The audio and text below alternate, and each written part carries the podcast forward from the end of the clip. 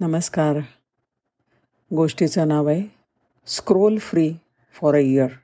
एक लाख डॉलर देतो पण वर्षभर स्मार्टफोन वापरायचं नाही. असं कोणी जर सांगितलं तर तुम्ही मान्य कराल? कोणीही मिळेल एक लाख डॉलर मिळणार असतील तर वर्षभर राहू की सुखानी फोनशिवाय? त्यात काय मोठंसं अवघड आहे? खरं तर अवघड काहीच नाही. आपण स्मार्टफोनला एवढे सरावलो आहोत की फोन हा एकेकाळी फक्त बोलण्यासाठी होता हे आता आपण विसरूनही गेलो आहे सतत स्क्रोल करत राहणं हे व्यसन इतकं वाढलं आहे की एक दिवस मोबाईल बिघडला किंवा हरवला. एवढंच काय पण काही वेळासाठी त्याची बॅटरी संपली तरी जीव नुसता कासावीस होतो. फोनशिवाय जगणंच अशक्य व्हावं. इतका हा फोन जवळ बाळगून अनेक जणं असतात. झोपताना आणि शौचालयात सुद्धा फोन जवळच असतो. अशा अवस्थेत फोनशिवाय जगणं कसं शक्य व्हावं? पण scroll free for a year हे आव्हान एलेनानी स्वीकारलं. न्यूयॉर्कच्या क्वीन्स परिसरात राहणारी ही तरुणी. वय वर्ष एकोणतीस. विटॅमिन वॉटर या फिटनेस ब्रँड कंपनीने अमेरिकेत ही स्पर्धा आयोजित केली. स्क्रोल फ्री इयर असं त्या स्पर्धेचं नाव. वर्षभर स्मार्टफोन न वापरता राहिलं तर एक लाख डॉलरचं बक्षीस. कंपनीच्या ह्या आव्हानात सहभागी होण्यासाठी हजारो अर्जदारांमधनं इलाना मुग्धनची निवड केली गेली.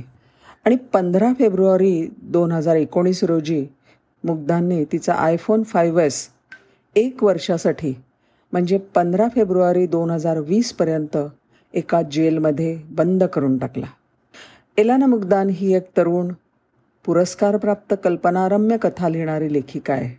तिच्यासाठी हे आव्हान बिलकुल सोपं नव्हतं.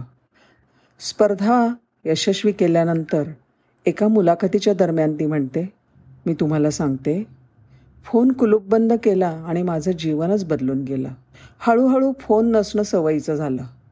पूर्वी मी मोबाईल गेमर होते. ओल्ड टर्की या गेमचं मला भयंकर वेळ होतं.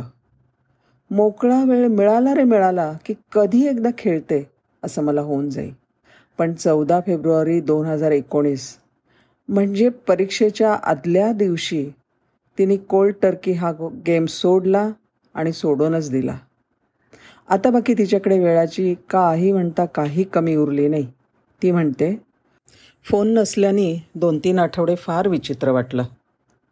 मग सवय होऊन गेली आणि एवढंच नाही मोबाईल नसल्याचं जीवन मला आवडायला सुद्धा लागलं. तसं फोन नसण्याचा सगळ्यात मोठा अडथळा हा जी पी एस नसण्याचा होता. त्या दिवसात पुस्तकांच्या विक्रीच्या निमित्ताने मला सातशे पन्नास मैल गाडी स्मार्टफोन शिवाय चालवायला लागली.